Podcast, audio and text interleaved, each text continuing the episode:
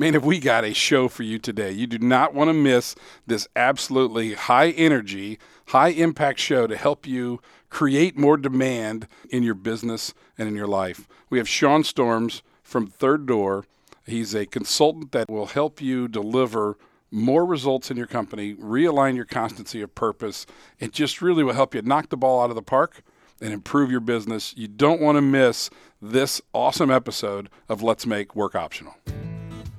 Welcome to this episode of Let's Make Work Optional with True Wealth and Company in Overland Park, Kansas.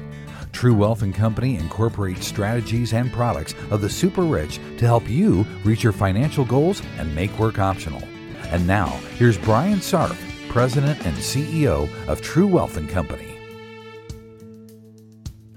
Welcome to Let's Make Work Optional. I'm Brian Sarf. We're here every Tuesday at 5 a.m., and I hope you are too. You can find the Let's Make Work Optional podcast on iTunes, Anchor.fm, or wherever you listen to your podcasts. Today we have a wonderful guest with us. We have Sean Stormes. He's the chief demand creator of The Third Door, a management consulting firm that helps senior leadership uneven their competitive playing fields to achieve exceptional and sustainable profit growth. Sean is also a published author, nationally syndicated guest columnist for the American City Business Journals, and a sought after keynote speaker. We are lucky to have him here today. Thanks for coming to spend time with us and our audience, Sean. You're very welcome. Uh, with that intro and about a dollar and a half, I can get a cup of coffee at McDonald's, so Boom. it's all good. there you go. I'll have a dollar and a half for you at the end of the podcast. no problem. So, you help companies create demand. Explain what you mean by that and creating demand. So, here's what's interesting, right? We'll start at the top. If you take a look at a lot of companies in the B2C space. Okay. The ones who have totally dominated their industry and have done it for years. Okay. So let's talk about, we'll keep it to four because that way I can keep referring back to them. Mm-hmm. Let's look at Southwest Air. Let's look at Costco, mm, Pixar, and locally, right, QuikTrip. Right, even though they have a big, big footprint. Mm-hmm. So let's just look at them. So every one of those are in the commodity space. It's an airline, right? It's a gas station. It's a wholesale club and so forth. They're all in the commodity space, but they dominate. Mm-hmm. They're not just 5% ahead of their competition, they absolutely dominate. And so what's interesting is every one of them is a demand creator, right? Let's talk about for a minute Chick fil A. This is always funny. One of the things I love to say is you can't buy a hamburger at Chick fil A and you can't buy a chicken sandwich at Five Guys. There's a reason for that. It's designed very intentionally that Mm-hmm. way. In fact, I had a meeting this morning I was mentioning to you guys before we started. Go ahead. Well, and at Chick fil A, you can't even go there on a Sunday, yet their stores are off the charts when you look at the revenue they generate per square foot of their stores Right. compared to anybody else you want to pick in the space McDonald's to Burger King to Wendy's, Chipotle, anybody that's it's off the charts what they generate per square foot. So let's talk about that for a minute. So this is what I was having a conversation with a gentleman this morning. If we were 20 years ago looking talking speaking to the CEOs of McDonald's, Wendy's, and Burger King and said, "Look, within 20 years, you're going to have a competitor that's going to have two-thirds less stores than you. They're going to be closed on Sunday. For some, they're going to have a bit of a controversial platform, being they're a bit religious, and they're only going to sell chicken. And they are going to whip your behind, and you're never going to see it coming. And oh, by the way, they're going to win it on politeness. What would those three CEOs have said? They'd laugh at you. Exactly. Not going to happen. Impossible. Correct. And so there's different source code in play.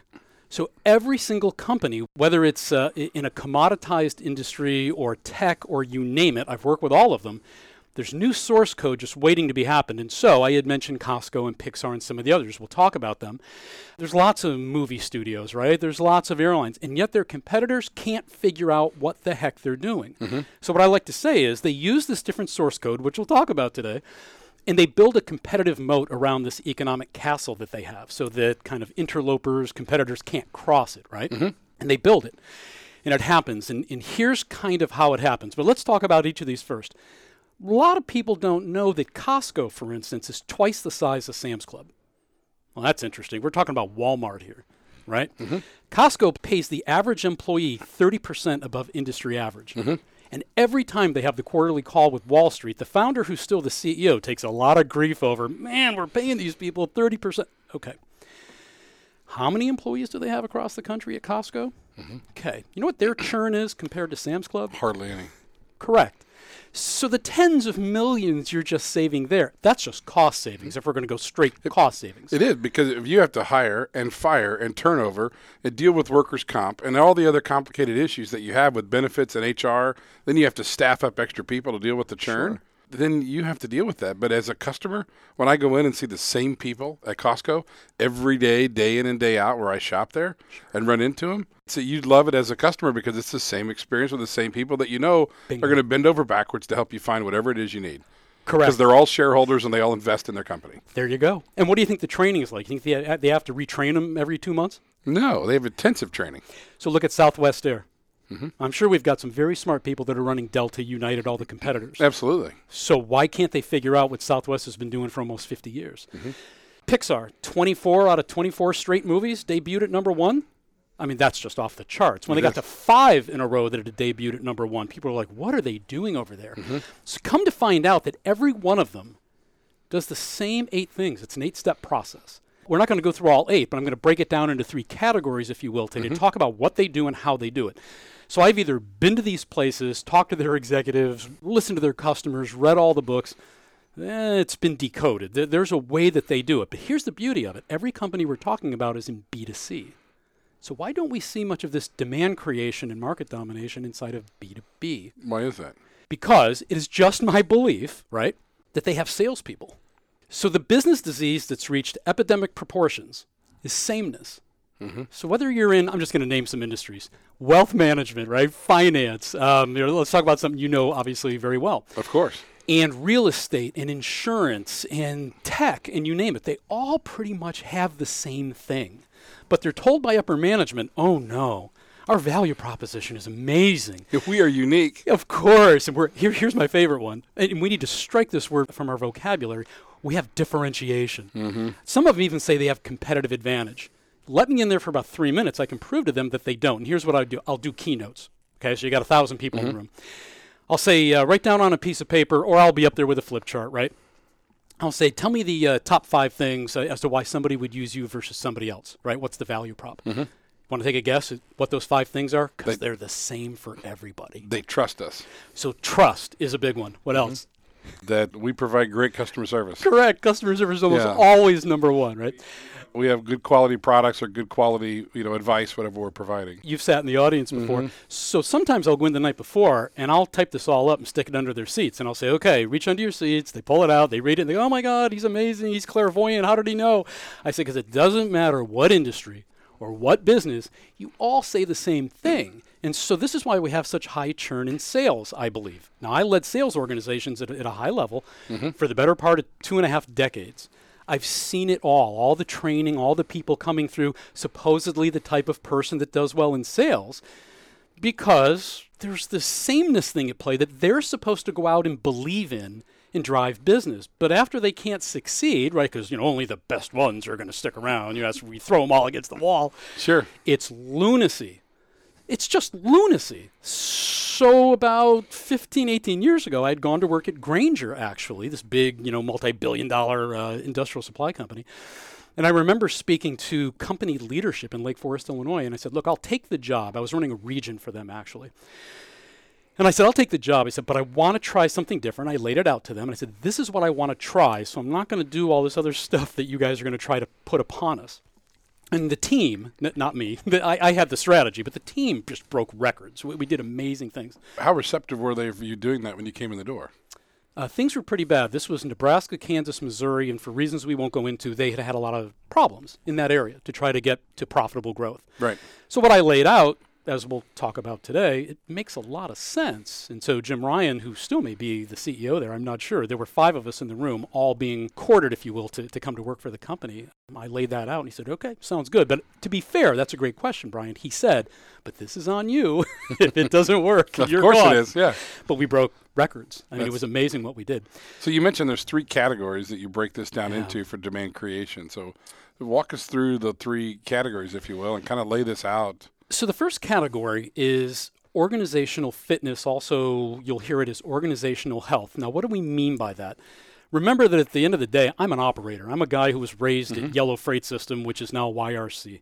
So, you know, tow motors, docks, working Saturday nights at midnight. I mean, I'm an operator at heart that just happened in the end where my career took me to, to get into this, this business development growth area. At the end of the day, I don't hang my hat every day on touchy feely cloud. Uh, I don't mean cloud from a tech perspective, but fuzzy, feely, rainbow kind of stuff. So when I say purpose, that's what people think. Oh, geez, he's going to be a purpose guy, right? We're going to talk about that. Well, I'm also a Deming guy. Now, Deming was the guy who taught the Japanese pretty much everything they know, Dr. W. Edwards Deming. Born in 1900, I met him in 88, so he was 88 years old. He was dying. So when I come to Yellow, at least the corporate office, I'd been a field guy. Um, it was to do this total quality management thing that was mm-hmm. big in the 80s, right? Absolutely. Got to meet Deming, and lo and behold, Deming, who's a statistician and all these things, let's face it, he created everything that we've seen come out of Japan now for 40 something years. His 14 points for management start with constancy of purpose. And I was like, well, that's interesting. Here's why. So, organizational health, I'm going to bop around between these three things. Mm-hmm when I sit with a C suite, the team, so you've got the CEO, the CMO, the CFO, all the C people in the room, the mm-hmm. first thing I ask them to do is to take out a piece of paper and I say, why does this organization exist? And what's the difference you're trying to make in people's lives? Why does the organization exist? What's the difference you're trying to make in people's lives? So, eight of them, right? They all write down an answer. Mm-hmm. Do you think any of those answers are even remotely in the same zip code? No. They'll have some overlap, but they're going to be from their perspective of what they see. So, what does that cause in the organization, short and long term? Well, it causes disarray because you're going to have competing priorities that as an employee, I'm going to get one set of priorities from the COO and one from the CMO, and I'm going to hear a different one from the CEO. And I have to interpret that. What does that mean to me? What am I supposed to do? I, and I can't satisfy the demands of all three. I'm going to fail one of them, and I can't go after those competing long term goals because of many times they're going to be in conflict. Correct. I can only do one or the other. I can't do both. Dead on. Mm-hmm. So it all comes down to alignment and clarity. And here's how I differ from the Simon Sineks and all these other people who talk about the why. Mm-hmm. The purpose piece is very operational if we can't agree on why we're here and the difference we're trying to make, everything you just described, Brian, happens, right? Yes. And so variation, now we're on a podcast, people can't see me. I'm, I'm air drawing a chart mm-hmm. where there's great variation between yes. plotted points. Because each person is going to interpret what it means to them. This isn't what we're after. It's, okay, I think this is what we're after, so that's what I'm going to deliver without a doubt. And so people who heard Deming all these years, and again, I'll, I'll wrap this all up into these very tight 3 mm-hmm. things that, that these all these big organizations, the ones we talked about, the, the demand creators, yes, yes. what they do. Deming was a guy who was all about reducing variation. How we would re- reduce waste and rework, but kind of like Olive Garden isn't really authentic Italian food, and Taco Bell's not really authentic Mexican. Mm-hmm. The whole Deming process has been bastardized into lean manufacturing and Six Sigma yes. and all and, and, ISO 9000, whatever it is today, mm-hmm. and the Malcolm Baldrige National Quality Award, because mm-hmm. all these industries popped up around mm-hmm. it. If we take it to the lowest common denominator, and we look at point number one of his 14 points for management, constancy of purpose, it was to reduce variation, to create alignment and clarity. That's why we have mm-hmm. flavor of the month strategies going on. Yes. That's why we have silos building. So I'm the guy who comes in and says, we start there. That's why we do purpose, not mm-hmm. because it feels good. It's because it's operational. And once we figure out what that thing is, the distance between the plotted points, this variation on any chart, whether it's revenue, profit, EBITDA, I don't care what you're measuring, productivity, efficiency, they start to get closer, and so there's less variation. And whatever you're measuring, that number needs to go up or down, right, depending on what you're measuring. It starts to move. The average tends to move up or down, and the tolerances become tighter. Now we're into Six Sigma. But I believe that the greatest loss of profitability in most of these companies and why these demand creators we're talking about excel is that they have gotten their arms around this organizational health issue. So I've worked with clients where they've said, wow, you know, a year later, um, we expected our revenue to go up. So we'll get to that point in a minute. So top line went up. I didn't expect our profitability to double. That's amazing. I mean, that's that's demand creation. That's it. And so when you but, have, but no, actually, in that point is if you so your revenue's up, your profit doubled. Revenue could stay flat and profit could still increase because you're getting rid of the variation that exists inside the organization, which will naturally drive up profitability.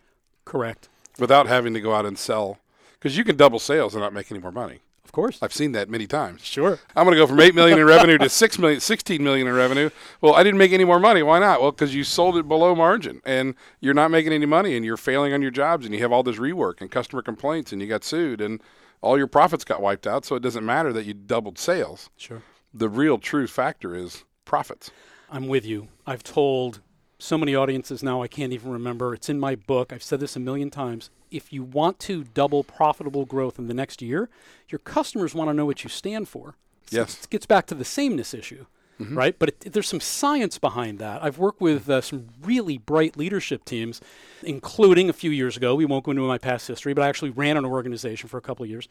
When you get everybody thinking uh, and believing in the same thing, let's call it the higher calling, true north. That's what I call purpose. Yes. Well, the mission now is over the next six to nine months, what's the core strategy that's going to fulfill the purpose? If we're Navy SEALs, our purpose might be to protect America, but our mission might be to take out Osama bin Laden. Mm-hmm. But everybody uses mission and purpose interchangeably, and it's wrong. Yes, that's very true. It's so wrong. And mm-hmm. then we won't even talk about vision right now. But each of those companies, so, oh, so we talked about organizational health. We're mm-hmm. going to get the entire organization aligned and clear about not only who we are and the difference we're trying to make in people's lives, but from there, it affects everything. What's the strategy, right? Going forward, it's got to align. Do we even have the right people on the mm-hmm. leadership team? Because I've had mm-hmm. months later, the CEO will come to me and say, you know, I've been really didn't want this person on the team. I couldn't figure how to maybe get her off the team. And they self deselect because they'll say, I didn't sign up for this. Well, that helps with variation Absolutely, it and does. everything gets better. Mm-hmm. So that's organizational health. How do we create alignment and clarity? And that's how the purpose piece fits in. Okay. Okay? And that's what most of those companies that we've talked about, that's what mm-hmm. they all do. The Deming piece is that issue of variation. Now, the very easy analogy is this we've all seen The Lion King. Yes. So at the beginning of the movie, when Mufasa, the dad, and he's up on Pride Rock with little Simba, right? They're looking over the Pride Land, and he says, uh, "Look, little guy, here's the deal." He says, "The gazelle, right? They eat the grass. We eat the gazelle. Eventually, we'll die." Right? It's the whole ecosystem. So It's I- right. Circle of life. it is the circle of life. And Deming talked a lot about process, right? And sy- systemic variation. It's most of these companies that I've spoken to, not their fault, by the way. This is what we were all taught in school, MBA programs, you name it. This whole thing is interconnected.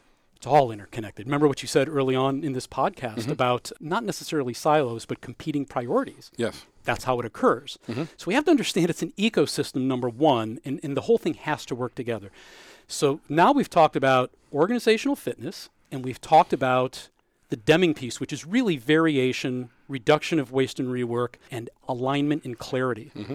Okay, so if the goal as a demand creator, right, we're going to do profitable growth, we're going to go about it from a demand creation way, not a sameness way, and go sell the heck out of it. So now we're going to go create demand. We've got those two pieces hopefully in, in play. Now comes the third piece, which is the design of unprecedented value. Hmm. Okay? This is where, just my personal opinion, this mm-hmm. is where I believe all the sales training companies miss it.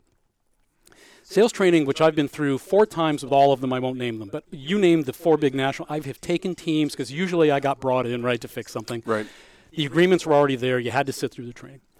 It is do your research, figure out who you want to go after, right? Pester, upset them, call them to the point where they finally give in and give you an appointment.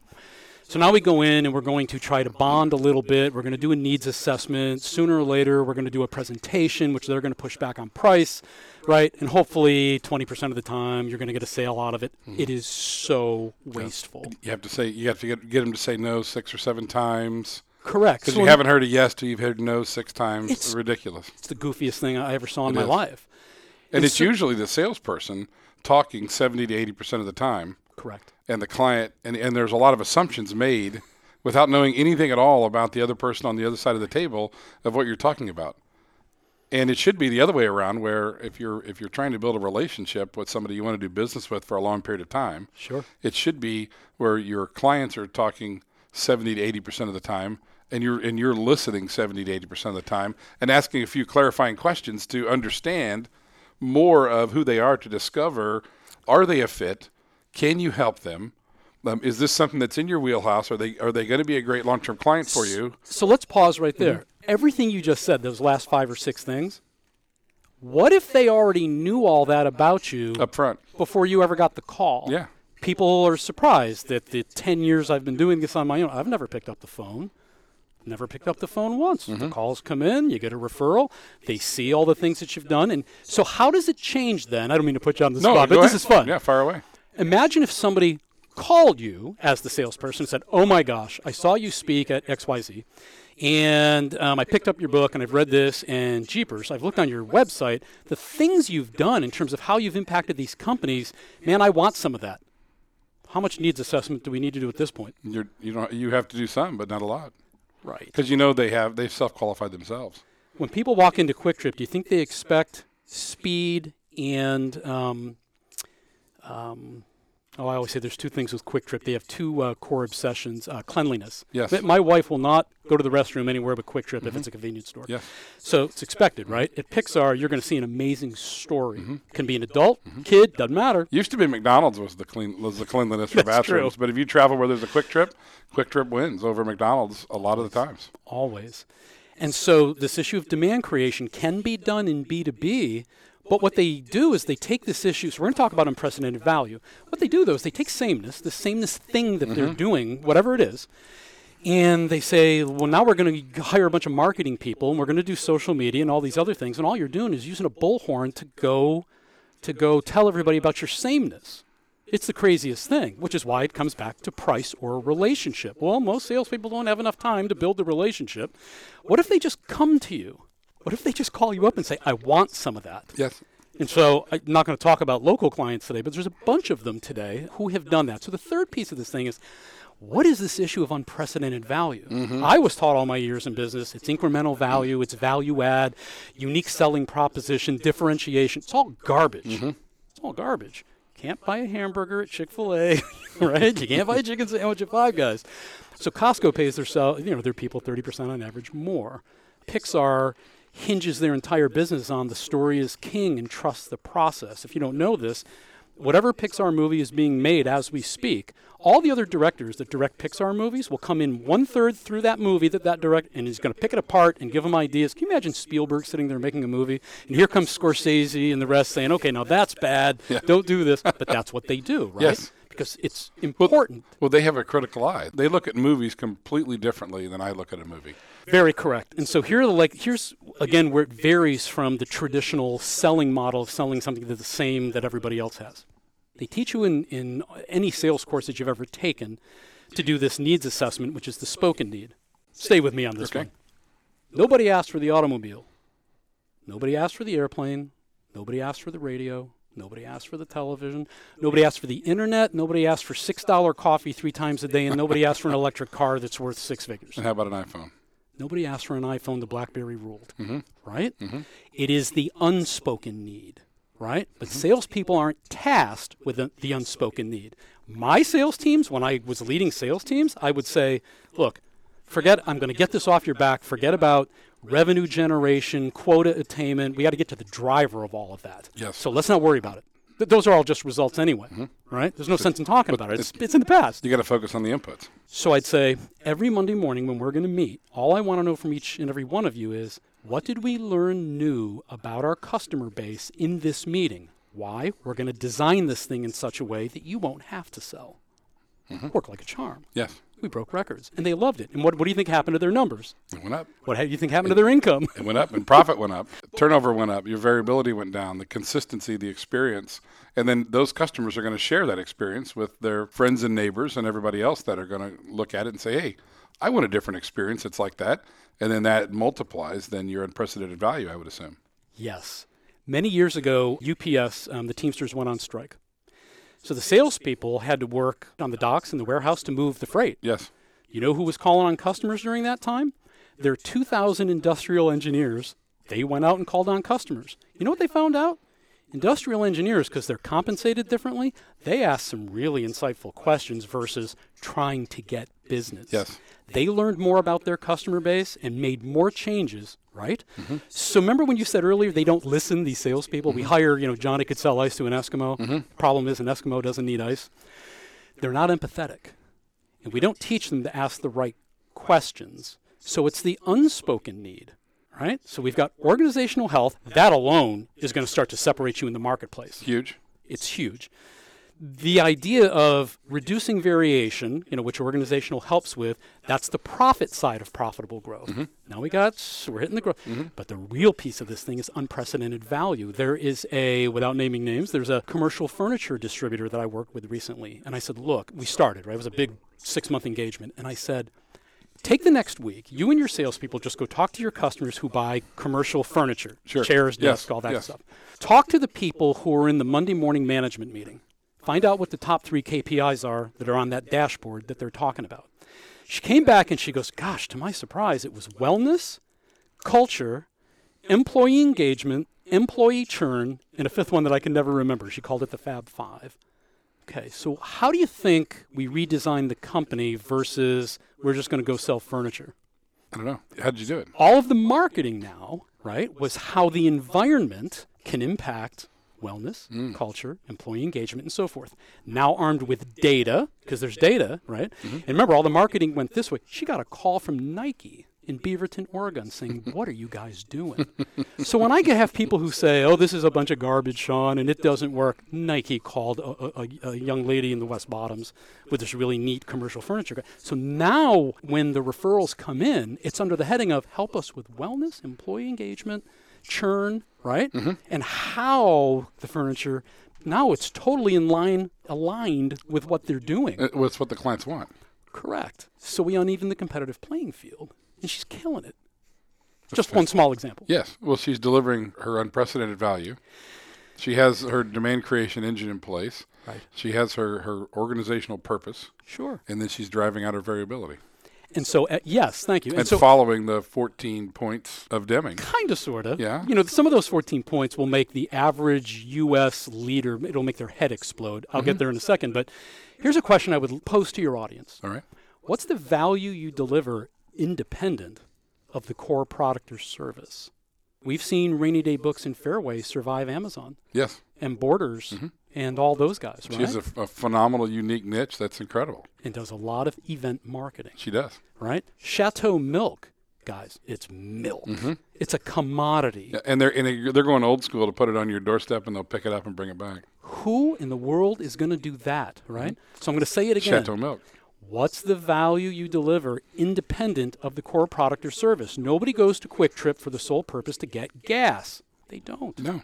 So now we get into they go for the experience or whatever it might Well, be. you know, you're not going to stand in line for an hour and a half to get through there, and it's going to move. And you know, they run two people on each side of the register who does that. right. More people are picking up on it because the person at the register can handle more than one transaction at a time. Sure. And you get speed, you get cleanliness, you get service, you get good prices, and you're going to come back and repeat, repeat. And plus, how they feed their store. You know, I spent so many years in operations and manufacturing years ago that all of this speaks to a core of what I believe in, and it's what we talked about when we connected um, watching the Plaza Lights back in November, and just talking through all of this. And it's fascinating to see it work. It's fascinating to see it stand the test of time, and it continues to change people's lives by following these processes, and it's been around for 60 years. And the principles haven't changed, but the companies have, and the times have, but people are still people. Agreed. And I guess if there's a secret, I mean, the whole thing is a secret sauce, I guess, even though well, I could go down the road of Patagonia and even BMW, and there's a lot of those companies that mm-hmm. figured out this demand creation Yes. piece. When I got to hear Deming and meet him a couple of times before he passed away, you'd have these very high-level executives from Ford Motor and Procter and Gamble and the rest, who all became clients of his. Mm-hmm. But he would be doing a symposium, right? And again, the, the man wasn't feeling well, so he's sitting down, but he's at a podium with a microphone. And no, they would take five minutes to ask this very long, complex question about one of their companies, right? And I'm not kidding when I tell you, Deming would lean into that microphone and just say, as the answer, he would say, leadership. That's the problem. The problem is leadership. So that's why, you know, it's a very tight niche that I work within. But when you get somebody who has tried everything else and it doesn't work, has uh, what Jim Collins from Good to Great fame would call level five leadership, we can find willful and resolute all day long, as can I. Otherwise, they wouldn't have a business. That's correct. But that humility piece is very difficult to find. To mm-hmm. say, look, you can really and truly dominate any industry you want to, but you're going to have to do it in a very different way. If you went to my website, seanstormes.com, S E A N S T O R M E S.com, you'll see testimonials from certain people They are all level five leaders. They're wonderful people that I've worked with. They had that humility factor to say, okay, we know a lot about X, but man, we'd really like to be the Southwest Air of our industry. Yes. How does this work? And so that recipe, that architecture is there. So, what's step one of working with you? It is the purpose piece, right? So we have to have the higher calling, not just for the leadership team, but the entire organization. We have to know what this higher calling is because from there, that's where strategy is developed, the entire HR piece. Who do we hire? Who do we promote, discipline, compensate? Who do we give raises to? Who do we not? The whole thing is built around this issue of why in the world are we here and what's the difference we're trying to make for the customer, usually, Yes. if not the employees. So that is often, if not every time, step one. We build it there because from there, everything else is almost an easy button. I want to give away five of your books. Okay? So whoever's listening, if you'll email me, Brian, B R Y A N, at retirewithtrue.com, we will send you a copy of Sean's book and we'll mail it out to you. And it will highlight many of these purposes. It'll tell some great stories. It'll lay out some items that you can put to work today to begin this path of getting to demand creation and learning more about this process that Sean's talking about because it's not normal. It's not what everybody else is doing in the marketplace. It allows you to be unique in a, in a, in a sea of sameness and to build that moat around your economic castle so that you can deliver the value and drive profit and have a business that you love to come to because I always talk to my business owner clients about making work optional. And why we want to make work optional is because we want to have enough money saved personally that I don't have to work every day. That I'm working because I love the people I work with. I love the customers I work with. I love the vendors I work with. I love the impact we're making. I love the purpose of the organization. I love doing what I'm doing and I'm choosing to do it and I don't have to do it. And when you can step into that space as a business owner, your mindset and the power it gives you as an individual because you don't have to make the sale. You're already done. You look at the world from a different perspective and it completely lines out in front of you. And when you can get to that space, then work is optional for you. And I have business owners that will get there in their 50s, some in their 40s, some in their 60s. But the time after work is optional, it blows their mind that I'm going to work because I love to do what I do. And it gives me this great constancy of purpose in my life. I know I don't have to do it, but I just love it. Whether it's in charitable work, whether it's volunteering, no matter what it would be, it's you're to that point where you can now continue to make that impact and you're not doing it because you have to have a paycheck. And that is what I believe that you help business owners do is to accelerate the time frame that they can achieve work optional.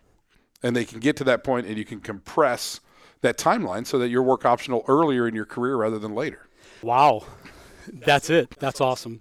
We all get out of bed every morning for whatever reason to do the work, right? And we all know we need to make money and provide for our families. But when I get asked that question, why have you done this for so long? I was a guy leading businesses. Mm-hmm. I'm still a guy who occasionally will go in and lead a business. But why are you so much still on this after a decade? You know, I had the Kansas City Business Journal growth strategies column for a long time. People would read it and go, What in the world is he talking about, right?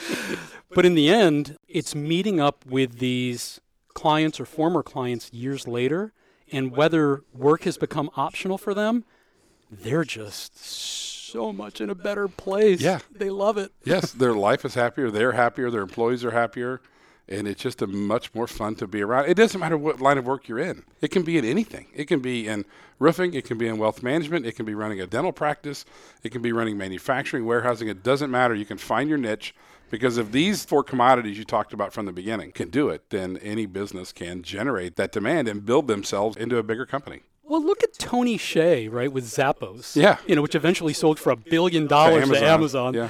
You can't get a job in that massive call center that they have if you've ever worked in a call center Yeah. before. See what I mean? It's very counterintuitive, which is why sometimes, right, when I'm introduced to someone, they go, nah, I don't want any part of this. You mentioned Zappos. I got to throw a short Sure. story in here that I'm weird. I'm odd. My wife, we're weird and odd as a couple that when we go to cities to go travel, we go take corporate tours. So we've been through Celestial Seasonings, we've been through Zappos, we've been through Dell. But that's what I do. We go, you set up a corporate tour, and they'll give you a tour of the whole doggone place to go see it, and you learn about the culture, the people, the business, how they started, where they're at, what they do, and I and I love the story of Zappos. And I remember sitting in the room and seeing this massive corporation with a whiteboard that showed their response time to email was under 30 seconds, and the response time to calls coming in the door were like under two minutes. That you got to somebody and, and they were talking with them and visiting with them, and they did not have a time frame that they had to be off the telephone if you called. They were there to build a relationship with you. If you wanted to talk for 20 minutes or three hours, they would stay on the phone with you because there was no demand for anything. It was build the relationship, talk, help, figure out everything, and be there to serve and take care of you. I think 10% of their of the folks call in. Everything else is digital. But that level of service in that company was ridiculous. And then they then they had it's, a booklet. It's, un, it's unprecedented. It is unprecedented. And then they had a booklet of every employee shared what was good and bad about the company, and they published the entire doggone thing, the good and the bad, in the guide. And if you ask your name to be published or not, it's there, and you read every comment every year. And they have a library of here's what our employees said they loved and hated about being at Zappos, and they published every one of them. Who is that transparent? Phenomenal, off the charts, really unique what they built at Zappos. It's crazy to some people, right? But it's leadership that says this is who we're going to be. It's not going to be easy. You know, years ago there was the story, uh, like you said, they can stay on with a customer right in the call center for I think the record is like ten hours. Yes. There was a woman that was distraught. Yes. And for ten hours they talked to her. Yes. Well, that person, the call person, didn't get in trouble. A woman uh, had bought a bunch of uh, different types of shoes for her mom who was dying a very painful, slow death and wanted her to be comfortable, so slippers, things of that nature. And she ordered six pair. So they come to the house, you know, mom tried. There were like three that needed to go back. Well, in the time she went to the computer to schedule the return, mom passed away. Oh. So you had two weeks at that time. I'm sure all the policies have changed, but you had two weeks from the time you logged in, right, to say I'm going to do, do a return, Mm-hmm. that they would come. So somebody, right, because they measure everything, found out that this open order for return was just left open. And so one day, the woman, after mom had passed away already, they'd already had the wake, the woman was at home grieving. Somebody knocked on the door, it was a UPS guy. The UPS guy said, I understand uh, that you have an open order for returns. And so she goes, Oh, yeah. So she gives the, the return. The next day, she comes home, and what do you think's on her doorstep? Flowers from hmm. Zappos because the UPS guy had told them that her mom had passed away. Oh my Again, God, that's amazing. How many millions of customers do they mm-hmm. have? Well, yeah, they're a huge firm, and to give that small random act of kindness is amazing. It's unprecedented. It is. And so it can be done, but it really takes, again, leadership to say, not so much that we want to dominate an industry, mm-hmm. it's we just want to do the right thing for our people, Amen. for our customers. Amen. And away we go. And then again, this is why I was so jacked up to be here today, is because, you know, to make work optional, when I look in the eyes of uh, some of these folks that I've worked with, uh, not all of them, but most of them, when they say, my gosh, our people are so happy and our numbers are all where they should be, and, and I don't have to come to work, it's pretty awesome. So, so I saw synergy. But as a business owner, when you're at that pinnacle, you don't want to walk away. You love what you're doing, and I like it, and I don't need the money, and I just love what I do, so I'm going to keep doing it. And then at some point, you figure out your leadership transition, and that's the next phase. But we can talk about that one on a, on a, on a following podcast. Again, if somebody wants to get a hold of you, how would they do so? Email is Sean, S E A N, at thethirddoor.com. Okay. Website is Sean Stormes, uh, S E A N S T O R M E S, SeanStormes.com. And you could Google me. I always tell people I'm out there. If you just Google my name, you'll find 42 different ways to contact me. And again, uh, I want to give away five of your books. Thank you. to our listeners out there. So the first five that email me will get your name and address, and we'll get a copy of Sean's book mailed to you. Just send me an email, Brian B R Y A N at retirewithtrue.com. R E T I R E W I T H T R U E dot com, and I'll get them mailed out to you. Any closing comments before we wrap up the show?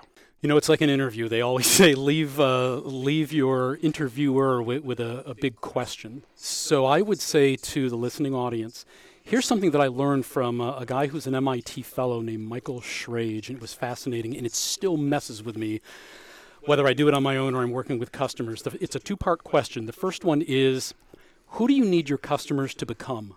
That's pretty profound. And is, so you mhm. sit with your folks and you say, wow, let's whiteboard this. Who do we need our customers to become? So start there. Don't even, when I mention the second question, don't even go there. But really spend time with your folks and, and get a good answer to that. Only then throw out the second question. What are we doing today to invest in them to ensure that outcome? That's powerful. Yeah, I thought so too. You can tell I didn't come up with that. But you, you, but you figure out number one, and then number two is powerful. But without number one, number two isn't powerful. So you can create your future. That's amazing. So thank you. Thanks for being here, Sean. I really appreciate it. Appreciate it. Thanks for listening to Let's Make Work Optional from True Wealth and Company. I'm your host, Brian Sarf, and with me this week has been Sean Stormes, the chief demand creator of The Third Door. We'll be back next Tuesday morning at 5 a.m. Be sure to spread the word about our podcast to your friends and family, and don't keep us a secret. Like us on Facebook, follow us on Twitter, connect with us on LinkedIn, and don't ever forget invest wisely, save early, give generously. Let's make work optional. You've been listening to Let's Make Work Optional from True Wealth and Company. Visit us online at retirewithtrue.com or call 913 653 TRUE. That's 913 653 8783. All matters discussed during this program are for informational purposes only. This podcast in no way shall be construed as a solicitation to sell securities or advisory services to residents in any other state than Kansas or where otherwise prohibited. Topics should be discussed with your advisor prior to implementation. Advisory and insurance services offered through True Wealth and Company LLC, a registered investment advisor in the state of Kansas.